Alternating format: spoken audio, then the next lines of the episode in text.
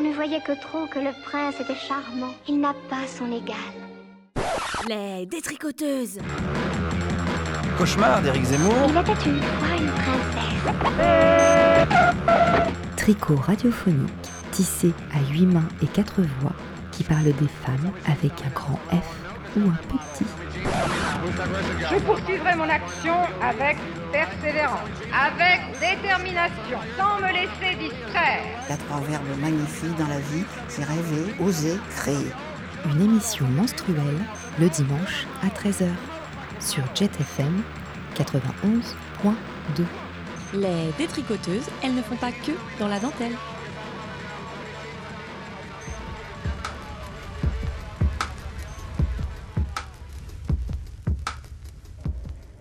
Chez les détricoteuses, nous sommes quatre femmes, entre 28 et 36 ans. Nous avons deux ovaires et pas d'enfants. Face à l'état du monde actuel, nous discutons beaucoup de cette question. Avoir ou pas un enfant à l'ère de l'effondrement. Nos avis divergent, bien entendu. Certaines désirent un enfant et d'autres non. Les motivations sont diverses, mais nous en sommes venus à la conclusion que c'est toujours un peu politique. Dans le cadre du mois spécial effondrement à Jet FM, nous avons choisi d'interroger des femmes autour de nous pour creuser un peu la question. Désire-t-elle ou non un enfant? Pourquoi faire un enfant? Et pourquoi faire un enfant à notre époque?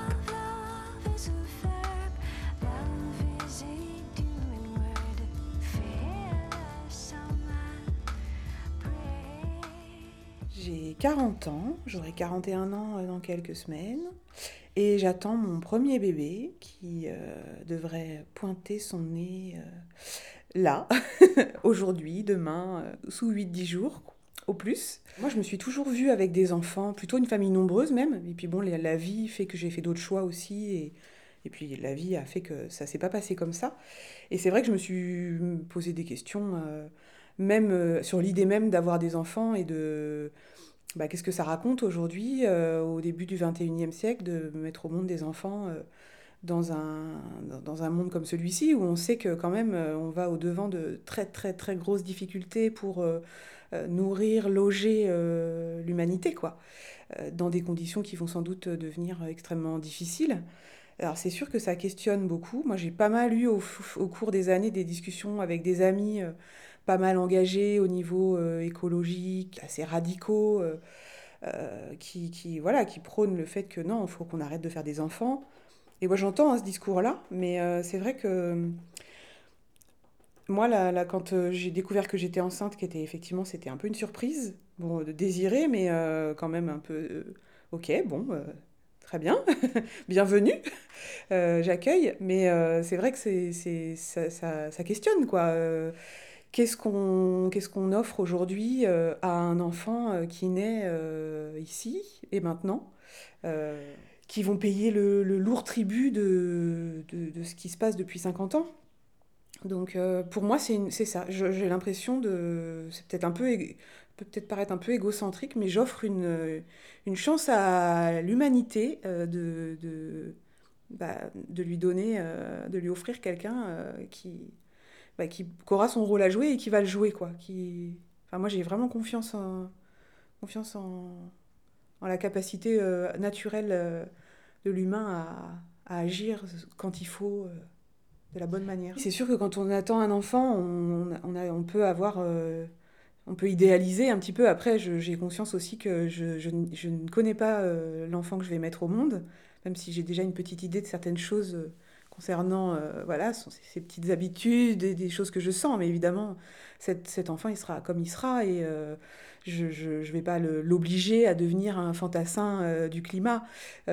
Clairement pas. Après, il aura la sensibilité qu'il aura et, et il fera ses choix. Mais bon, oui, c'est sûr qu'il y a une projection, un minimum à cet endroit-là, mais parce que moi, c'est une conscience que j'ai et qui, qui, me nourrit, enfin, qui me, ça me fait plaisir de me dire que, ben voilà, je, d'accord, j'ai un enfant aujourd'hui, je rajoute un être humain sur la planète. Mais euh, je le fais pas n'importe comment. Euh, donc on emménage dans une ferme qu'on a achetée à plusieurs, à trois, trois foyers. Et c'est une ferme qui nous permet d'avoir, de, créer de l'habitat pour 5 à 6 foyers dans des bâtiments qu'on va rénover et sur un, espace d'une dizaine d'hectares sur lequel on va en plus porter à plusieurs différents projets agricoles. voilà, et puis d'autres activités qui seront portées par, par d'autres gens, culturelles, artistiques, sociales.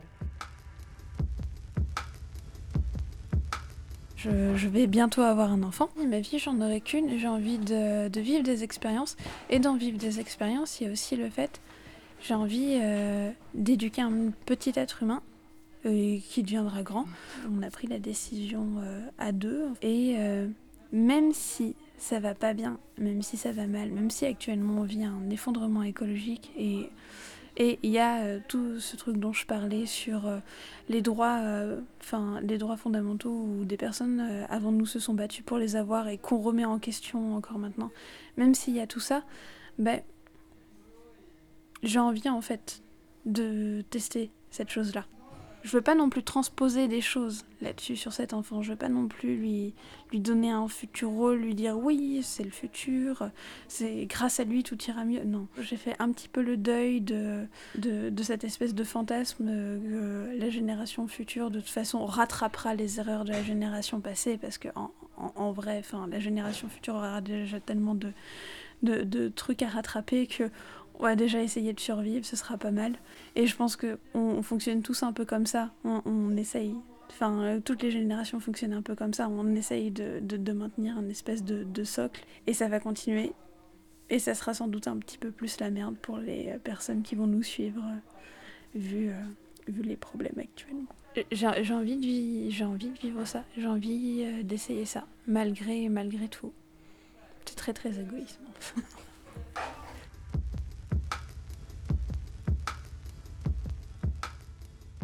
Euh, j'ai 32 ans. Et là, ça fait juste quelques mois que j'ai enlevé euh, mon stérilet. Alors moi, j'ai un désir d'enfant. Je pense depuis, euh, depuis que je suis enfant, je me dis dans, dans, ma vie, j'aimerais avoir des enfants. la question se pose, enfin j'ai un désir plus fort depuis peut-être un an ou deux. Mais c'est vraiment des sujets qui me préoccupent actuellement sur la question de, de la pression. Dans quelle mesure est-ce que est-ce que prendre cette décision maintenant, euh, c'est mon choix libre et voilà Ou est-ce que c'est parce que, enfin, donc à 32 ans, je ressens euh, clairement depuis plusieurs années là une pression sociale évidente quoi. Et une chose qui me met par exemple très très en colère, c'est à chaque fois que je sors avec par exemple des collègues ou des copains que je prends pas d'alcool. Alors là, mais Enfin, et je le vis vraiment comme une agression parce que je me dis, mais c'est quand même ma liberté de, bah déjà d'une de pas boire d'alcool si je veux pas, et ensuite de pas me justifier de ça, quoi. Pour moi, c'est quelque chose de vraiment euh, intime si je tombe enceinte, si, si je fais une fausse couche, si, enfin, sais pas quelque chose que j'ai envie de partager avec n'importe qui. Et, euh, et du coup, euh, ouais, elle, se manifeste en fait souvent dans ces moments-là. À ce moment-là de ma vie, c'est comme ça que je le vis là. Pense que moi j'avais ce désir avant lui. Du coup, euh, au départ, il fallait bah, pouvoir me mettre ça sur la table, euh, ce qui n'était pas non plus facile. Enfin, on n'est pas habitué, en tout cas pour nous, euh, à discuter de ces sujets-là. Ça fait un peu peur. Et puis, il n'était pas forcément prêt. Puis, il a cheminé. Finalement, ça lui allait aussi, mais ça lui fait peur aussi. Enfin, c'est compliqué comme, décision parce qu'on se dit on n'est pas prêt en même temps, peut-être qu'on le sera jamais, donc bon. Et ouais, ça, fait peur sur plein de plein d'aspects quoi. Je pense qu'on le réalisera aussi euh, bah, si quand je tomberai enceinte. Mais euh, on se dit aussi euh, c'est un monde il y a plein de trucs qui vont pas, ça va pas dans le bon sens, bon. Mais sur la question de, des discours, voilà, on est trop d'humains sur Terre, il faudrait arrêter pour des enjeux écologiques euh, moi, j'entends pas trop ces arguments-là. Quoi. Je me dis vraiment ce choix, enfin ce désir, euh, c'est quelque chose d'assez irrationnel et, et je me dis même, euh, bah, il y a besoin d'autres personnes qui vont, enfin d'autres générations qui vont inventer aussi d'autres alternatives, j'espère.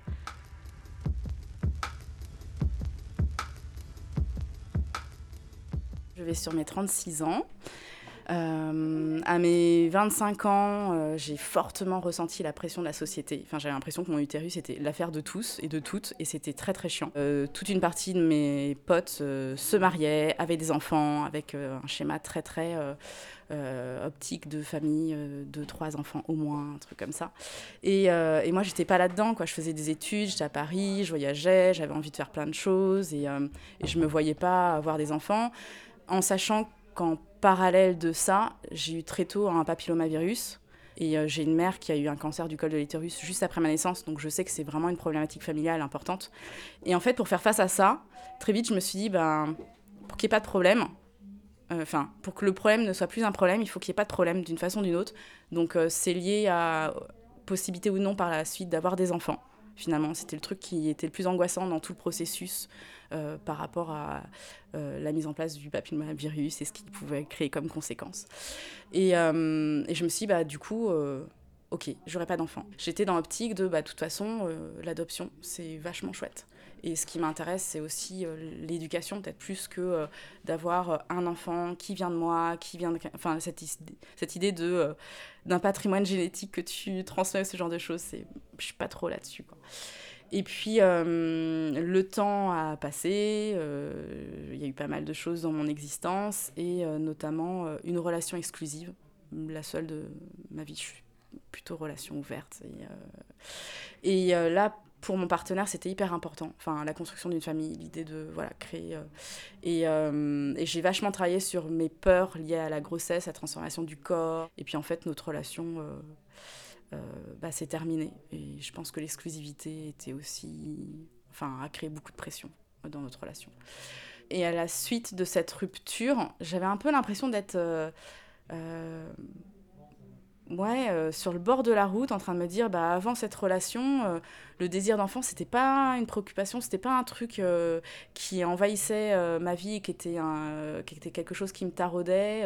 J'avais dépassé la période où tout le monde se préoccupait de, alors, c'est quand que tu t'y mets, trouver quelqu'un de stable, nanana.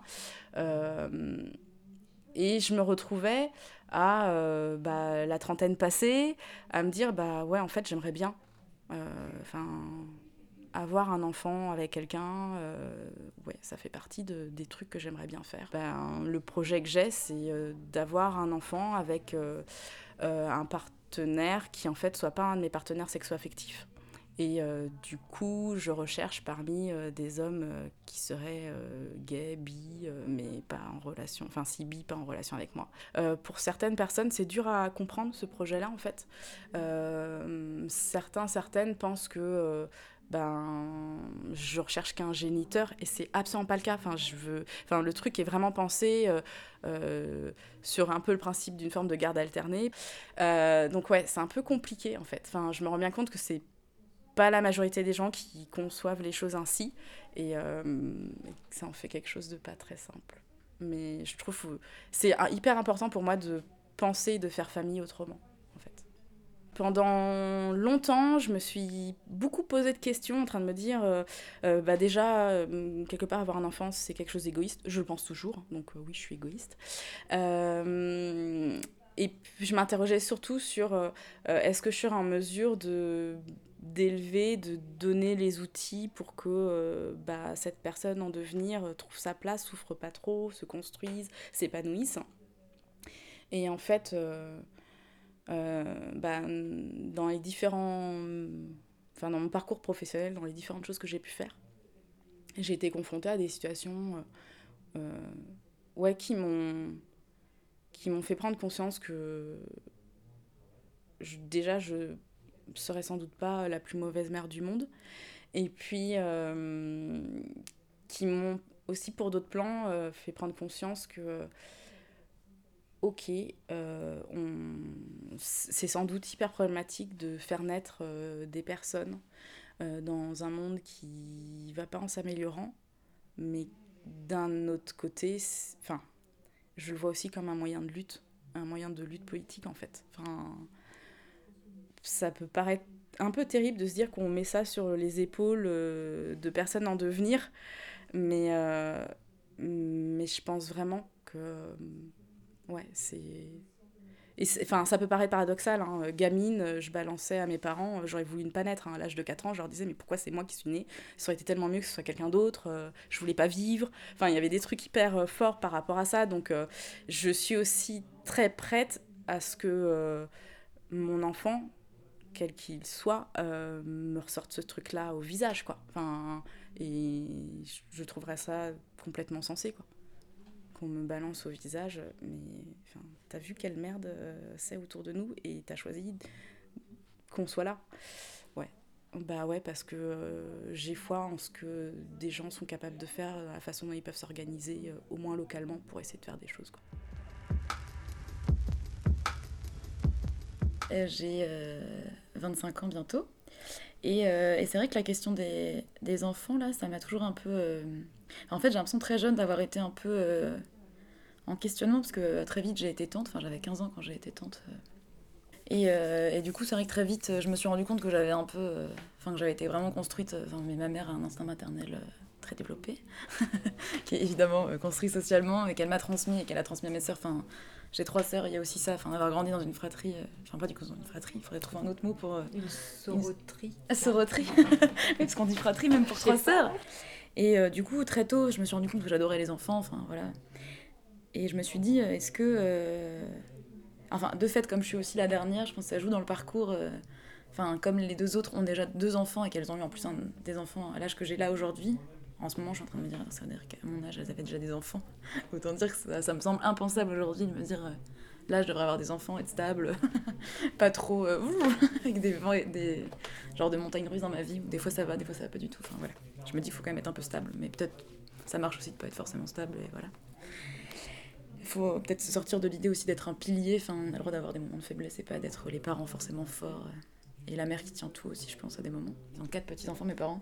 Et souvent, ils disent euh, Ah, bah, on espère qu'on en aura d'autres. Enfin, il y a quand même ce truc-là un peu insidieux, l'air de dire Tu vas bien nous faire des mots, te caser un jour. Enfin, tu Alors qu'en fait, euh, ils en savent rien, mais c'est pas. Oh, ils peuvent se dire c'est l'original de la famille. mais. Euh, mais il y a un peu cette pression-là, parce que je pense qu'ils savent que mes soeurs n'ont pas d'autres enfants, et des fois ils comptent un peu là-dessus. Quoi. Donc dis, ah, putain, en fait, ça fait flipper.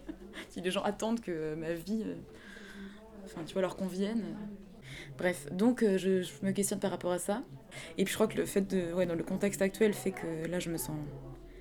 Enfin, je trouve ça un peu. Euh, alors, c'est pas inconscient, parce que je juge pas du tout les gens qui ont des enfants, je trouve ça même presque optimiste, et je me dis, effectivement, c'est aussi une manière de dire on garde espoir parce que l'enfance, il y a quand même un truc. Euh, sans tomber dans un romantisme, je sais pas quoi, mais. Enfin, les enfants, c'est aussi l'espoir, je me dis, il y a un peu de ça aussi. Et en même temps, je me dis, est-ce qu'ils ont forcément envie de naître dans un monde pareil? Je sais pas trop. du coup, je crois que le. Voilà, ce qu'on est amené à vivre vraiment très prochainement, là, c'est. Ça joue, va jouer aussi, effectivement, parce que là, je me dis, en fait, c'est tellement euh, inédit, là, ce qu'on vit, que. Euh, que je sais pas si je me sens trop la responsabilité de faire grandir un petit être là, là. Voilà. A des gens qui se le sentent, c'est cool. Enfin bref, j'en sais rien, mais ça se trouve dans trois ans, j'aurais envie d'avoir un enfant, je sais pas trop. J'ai 25 ans. Du coup, par rapport à un désir ou non désir d'enfant, je je sais pas en fait. Je me laisse le, fait de ne pas savoir. J'ai pas envie de me dire j'en veux ou j'en veux pas. À mon sens, pour moi-même, c'est pas une décision euh, que je peux prévoir étant donné que c'est tellement, euh, pour moi, j'envisage le fait d'avoir un enfant comme quelque chose de tellement qui implique beaucoup de changements, il faut se sentir euh, prêt. Enfin, j'ai pas envie de me dire j'en veux alors que là, psychologiquement, ma situation ne me permet pas du tout d'avoir des enfants et de les élever sereinement. Ce sera peut-être jamais, ce sera peut-être un jour, mais est-ce que j'en voudrais ou pas, je sais pas. Et puis après, dans la société actuelle et de son évolution, bah, je pense que ça va évoluer très vite, donc on saura assez vite. Euh, je, me dis que je saurai assez vite aussi si euh, l'environnement extérieur, le contexte actuel, euh, me semble assez positif ou pas pour avoir des enfants. Enfin, s'il y aura une évolution, s'il y aura un cadre possible dans les dizaines d'années futures pour lui, pour qu'il puisse grandir sereinement aussi, quoi. Mais je pense que ça, ça va évoluer très vite et on le saura, à mon avis, assez vite si, si ça vaut le coup ou pas de se lancer dans l'aventure. quoi. Mais si, ça me, si j'ai l'impression que ça vaut pas le coup et que j'ai envie d'en avoir, je pense que ce sera tant pis. En fait, j'ai jamais eu envie d'avoir des enfants. Parce que j'ai jamais été attirée par ça. En fait, je comprends pas trop euh, l'intérêt d'avoir des enfants. J'ai pas envie de ce genre de relation. Je pense pas que j'en aurais besoin pour me sentir bien. Mais ça, c'était déjà toute petite. Je n'ai jamais aimé les poupées, je préférais avoir des peluches ou alors euh, des jouets plus liés au sport ou des choses comme ça. Et du coup, le fait de pas avoir plus tard d'enfant, ça, ça a toujours été un peu une évidence.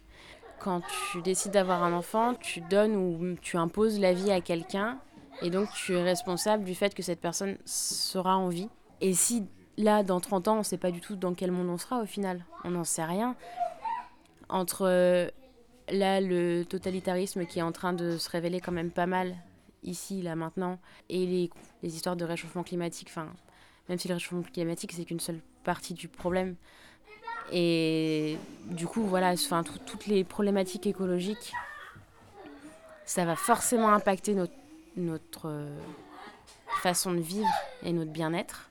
Et faire le choix de donner la vie, de mettre quelqu'un en vie, en fait, dans ce monde-là, moi, j'en ai pas envie. Non, non, yes, nada, no, nine, dameda. Je ne veux pas, c'est comme ça. Je ne veux pas, c'est mon droit. Je n'ai pas à m'expliquer, je n'ai pas à me justifier. Vivre sans être mère, telle est ma volonté. Plus de me convaincre, tant pis si tu n'as pas compris. Vivre sans être mère, c'est ce que j'ai choisi.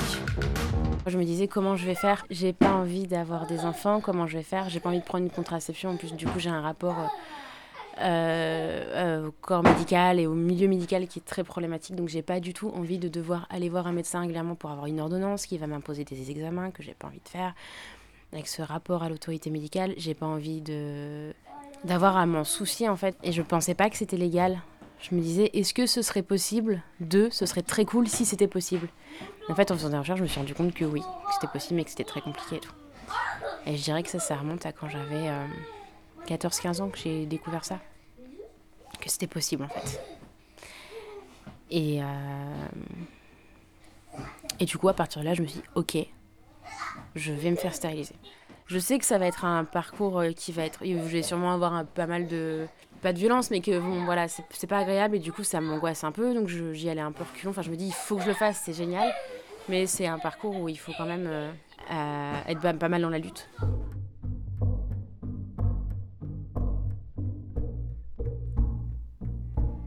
Le fait de ne pas vouloir d'enfant est une chose. L'assumer pleinement en est une autre. La pression extérieure est souvent pesante, car dans notre société, il va de soi qu'une femme veuille avoir des enfants. C'est dans l'ordre des choses, c'est comme ça, c'est une évidence. Mais retournons ce fait. Si ce n'était pas inné, mais bien une construction sociale. Alors comment fait-on quand ce choix est fait et que chaque relation sexuelle devient un risque? Quand on sait aussi que la contraception incombe quasiment exclusivement aux femmes, de la prendre pour ne pas dire de la subir, de l'acheter, d'y penser au moins pour ce qui est de la pilule. Seuls moins de 1% des hommes utilisent une contraception masculine malgré leur existence. Une autre solution est possible pour les hommes et les femmes, c'est la contraception définitive, c'est-à-dire la stérilisation volontaire, un geste médical légal depuis la loi du 4 janvier 2001, mais encore très difficile à obtenir. Nous avons rencontré Camille Russeil, étudiante en bioéthique, qui travaillent sur les demandes de contraception définitive qui ne sont pas exclusivement motivées par des raisons d'ordre médical, mais aussi par des préoccupations éthiques, notamment d'ordre socio-environnemental.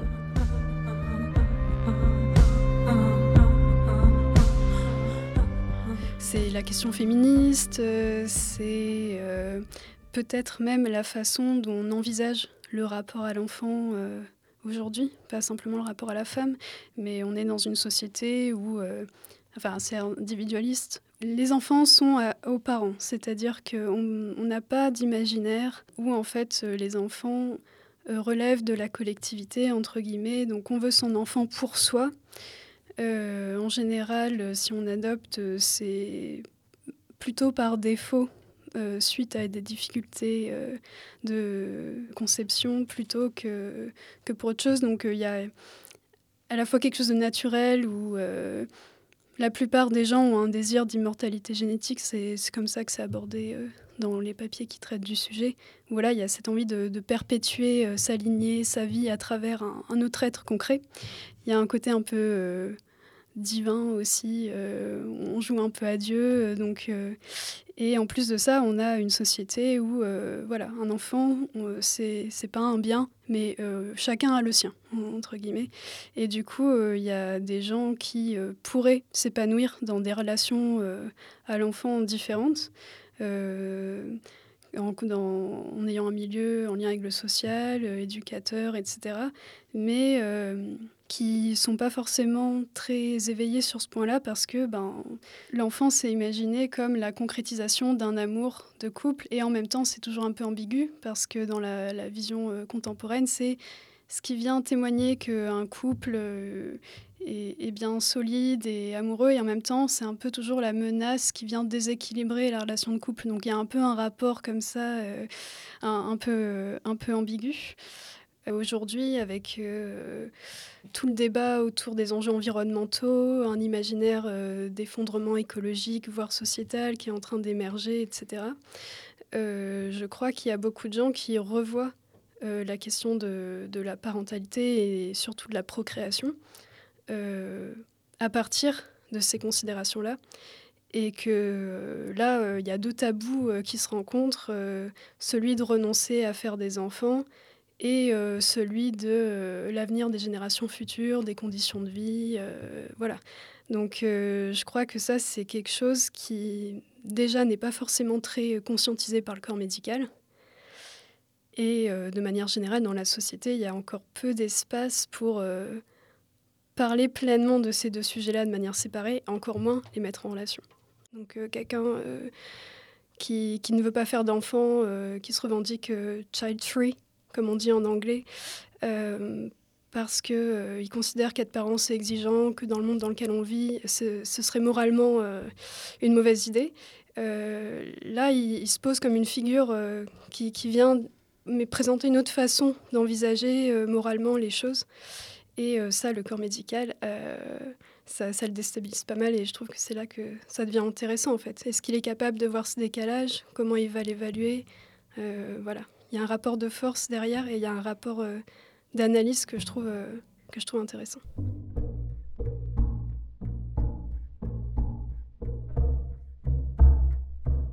ce qu'on appelle une stérilisation à visée contraceptive, où là, l'idée, c'est vraiment que c'est pas pour un problème de santé que la femme décide de se faire opérer, c'est parce qu'elle a un refus d'enfant. En 2012, il y a 3, alors il y a 3,9% des femmes qui ont opté pour une contraception définitive, contre 0,3% des hommes en France. Donc, donc ça a vraiment une, grande différence, même si dans les deux cas c'est minoritaire. Euh, ici, en France, comme dans pas mal de pays latins, la contraception c'est une affaire de femmes, et si en plus c'est radical, euh, bon, il y a il y, a peu d'hommes qui acceptent l'idée même euh, symbolique euh, d'avoir un acte chirurgical au niveau du sexe. Euh, il y a un mythe qui, qui, est toujours vivace, notamment chez les hommes qui pensent à faire le geste, de risque d'impuissance. donc non, stérilité, impuissance c'est deux choses à séparer et c'est peut-être quelque chose qui n'est pas assez présent dans l'imaginaire collectif. Euh, dans le cadre de la recherche Esther, où il y a eu quelques entretiens déjà de fait, on s'est rendu compte que, en fait, euh, quand la question était abordée au sein des couples, la question de la stérilisation, euh, spontanément, pour beaucoup d'entre eux, on va se focaliser sur la stérilisation de la femme. on va même pas penser, du côté de l'homme comme de la femme, à la possibilité pour l'homme d'accéder à une vasectomie, alors que a priori, euh, en tout cas juridiquement aujourd'hui, euh, les, critères sont les mêmes. Qu'on soit un homme ou une femme, c'est les quatre mois de délai de réflexion, euh, le même protocole. Et au niveau de, l'acceptabilité au regard du corps médical, il y a une petite complication structurelle parce que, pour la vasectomie, parce qu'en fait, comme il y a peu de demandes, il y a peu de médecins qui savent faire le geste, tout simplement. Euh, donc euh, ça, s'auto-entretient en fait. Mais euh, oui, du coup, en dehors de, cette petite différence, il n'y a pas de raison de privilégier la stérilisation féminine en fait. J'ai été intégrée à l'équipe de recherche Esther Donc Esther, c'est une étude qui a été créée par la Maison des sciences de l'homme nantaise, Ange Guépin. Et donc c'est une étude qui a pour but d'analyser un peu comment ces enjeux de stérilisation, de demande de contraception définitive sont abordés en prenant l'exemple de la clinique Jules Verne à Nantes, parce que c'est le seul endroit à Nantes où certaines demandes qui sortent un peu du cadre comme ça sont traitées. Quand je dis euh, sortie du cadre, c'est pas euh, sortie du cadre de la loi, parce que depuis 2001, euh, la loi stipule bien que toute personne majeure a le droit de faire une demande de contraception définitive. Et il y a quelques conditions que la, volonté soit libre, euh, donc euh, pas d'influence trop contraignante, euh, en tout cas de la société, de l'environnement proche ou du médecin. Pas d'incapacité, pas de non-autonomie mentale parce que la personne aurait des troubles ou ce genre de choses. Il faut qu'elle soit motivée, donc on donne les raisons. Et puis délibérée, il y a un temps de réflexion de 4 mois qui est imposé à la suite de, la première étape de la démarche. Et puis souvent, on aime bien quand la personne à cette idée depuis un certain nombre d'années, euh, voilà, pour être sûr que ce soit pas sur un coup de tête. Euh, mais donc c'est la seule chose que, stipule la loi. Et, euh, aujourd'hui, c'est n'est pas quelque chose qui, qui est très accepté par le corps médical. La, réelle difficulté, c'est être confronté au, refus des praticiens. En général, c'est le gynécologue qu'on a habituellement, qui déjà n'est pas toujours ouvert à l'idée euh, du port du stérilet, ne parlons pas d'une contraception définitive. La, peur majeure de, tous les chirurgiens et des personnes, des techniciens de bloc opératoire, etc., c'est qu'il euh, y ait des regrets a posteriori. Plus la femme est jeune et encore plus si elle n'a pas d'enfant, euh, ça déstabilise parce que ben, la majorité des gens veulent des enfants. Probablement que ces chirurgiens, ces techniciens, etc., eux-mêmes, euh, c'est quelque chose de très important dans leur conception de leur vie, qu'ils en ont, qu'ils en veulent. Euh, et il y a cette peur de commettre un acte euh, qui prive la femme de, ou l'homme encore une fois, de sa capacité euh, à procréer et que en fait ce soit vu comme un handicap ou une mutilation euh, a posteriori ou par, euh, je pense que ça aussi c'est important, le regard des pères.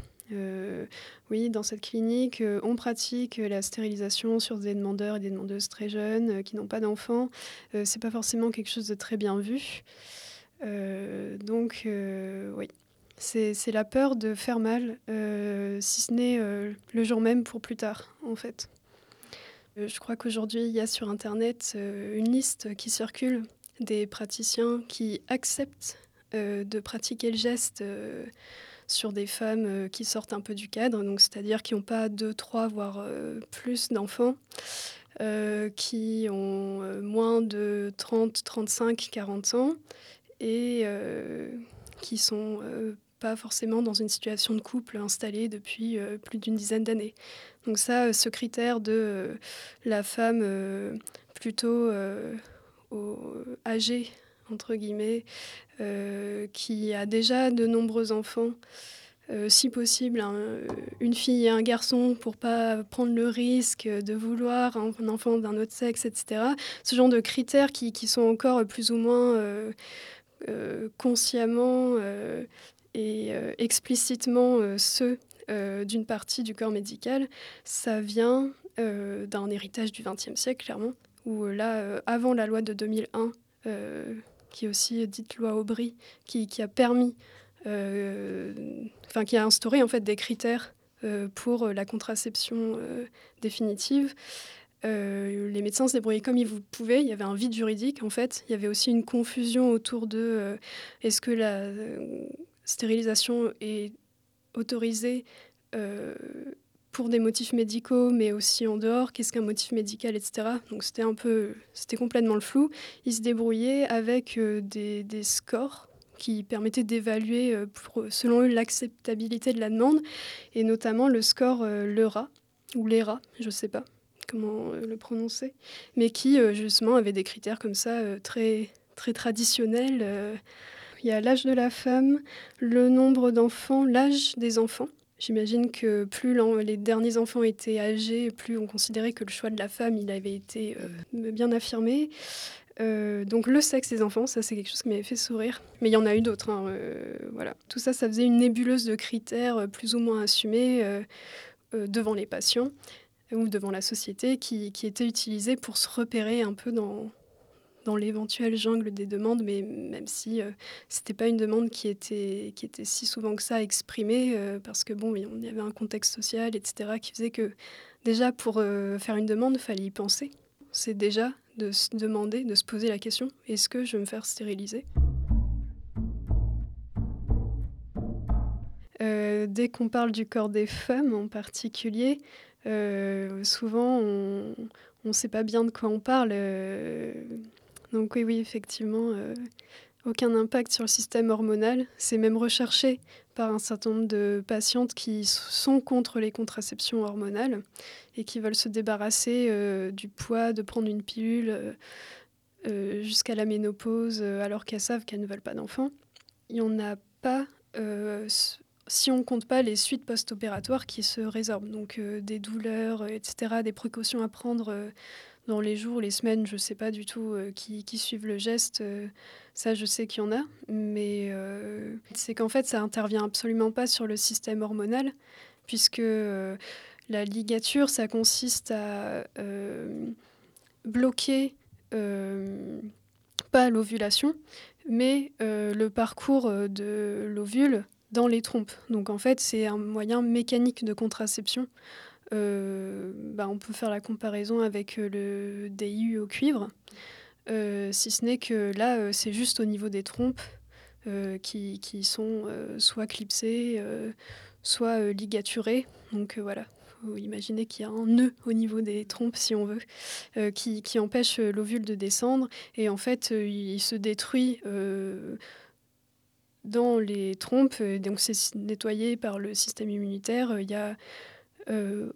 Aucune source qui, euh, qui indique qu'il y a des, des, effets secondaires euh, et aucun témoignage euh, de personnes à ma connaissance.